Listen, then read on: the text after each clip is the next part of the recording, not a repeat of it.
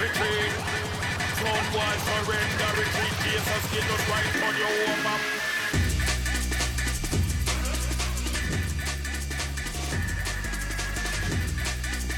látni, hogy tényleg egy-egy produkció buliról bulira, évről évre, hogy, hogy tudott növekedni, és mindig ez a szép ebben az egészben, találsz egy fellépőt, elkezdesz vele dolgozni, és egyre sikeresebbek és sikeresebbek lesznek együtt.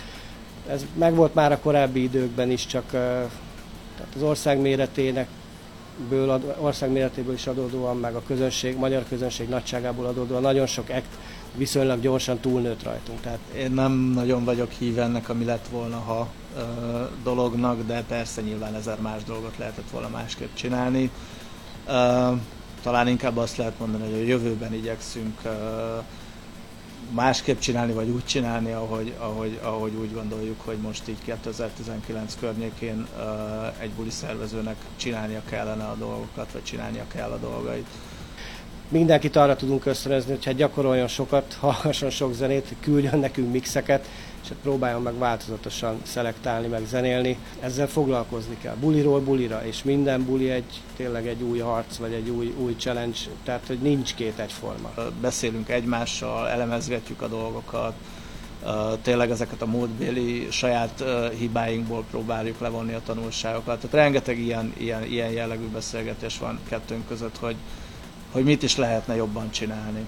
Igen, nem 20 évre terveztük ezt se, tehát hogy mikor az elején indultunk, nem azt gondoltuk eh, 99-ben, 98-ban, hogy majd 2018-19-ben is ez lesz, és még lesz egyáltalán ez az egész, tehát ez egy csodálatos dolog, hogy ez még mindig tud működni. Egy parti szervező szerintem nagyon nehezen tervez ö, 5-10 évre. Nyilván azt be lehet tervezni, hogy szeretnénk 5-10 év múlva is itt lenni, de ö, annyira felgyorsult ö, a világ, meg, meg, meg a zenei ö, élet is, hogy, hogy gyakorlatilag vannak trendek, amik akár fél év alatt ö, lecsengenek. Röviden összefoglalva, több telefon, kevesebb cigaretta.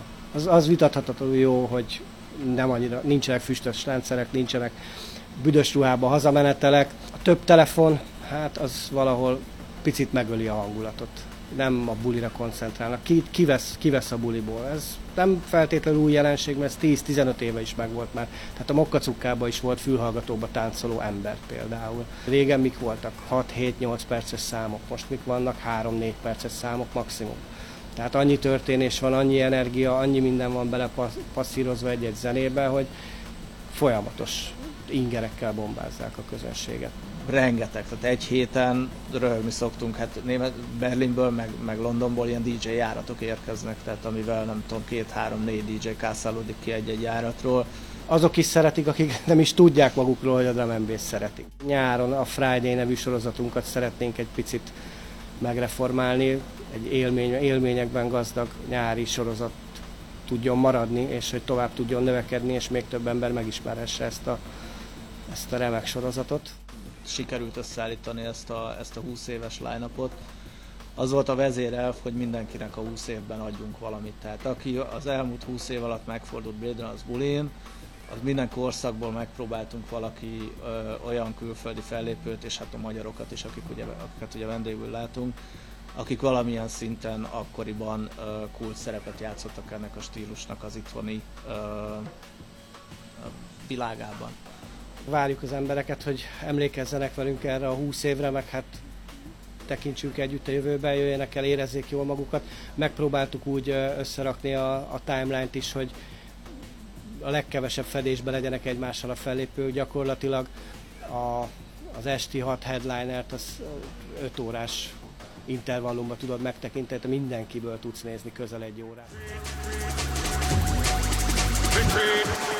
Sound boy surrender. Retreat. Jesus, get us right on your over.